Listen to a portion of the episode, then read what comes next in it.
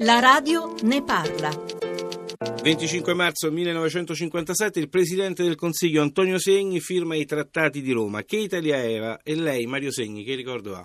Beh, L'Italia è un'Italia molto bella, essendo un ragazzo la vedevo più bella di come fosse in realtà, ma eh, il ricordo era veramente di una grande speranza che cominciava a realizzarsi. L'Europa era stato già un sogno dei nostri padri ed era un sogno di tutta la mia generazione, nella mia gioventù. Nessuno poteva prevedere poi come sarebbe andata a finire, ma per dire quale fosse la fiducia dei capi di governo italiani e europei, io ricordo che pochi mesi dopo, nell'estate del 57 esattamente, venne a villeggiare in Sardegna la figlia di Adenauer. Mio padre la invitò a pranzo e ricordo esattamente questa frase che le disse: Suo padre le avrà certamente detto che noi non ci accontentiamo dell'Europa economica, ma vogliamo l'Europa politica.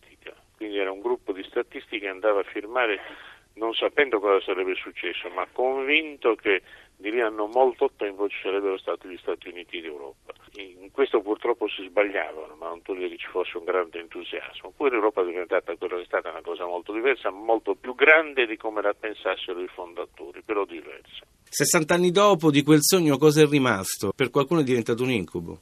Sì, per qualcuno un incubo, per qualcuno un rimpianto. Credo che un'opinione più equilibrata sia dire che comunque è nata una fase storica, una fase storica che non dimentichiamolo comunque per decenni è stata vista come un modello in tutto il mondo, hanno cercato di imitarla in Sud America, è nata una comunità fra le più grandi del mondo e per molti decenni il mercato comune ha costituito una spinta economica formidabile, una spinta al progresso. Oggi è in difficoltà, oggi siamo di fronte a una scelta che non siamo pronti a compiere, l'euro richiederebbe un governo, il governo purtroppo non c'è e per molto tempo non ci sarà. Per dirle in due parole, credo che il sogno dell'Europa politica noi non lo vedremo, lo vedranno forse i nostri figli e i nostri nipoti.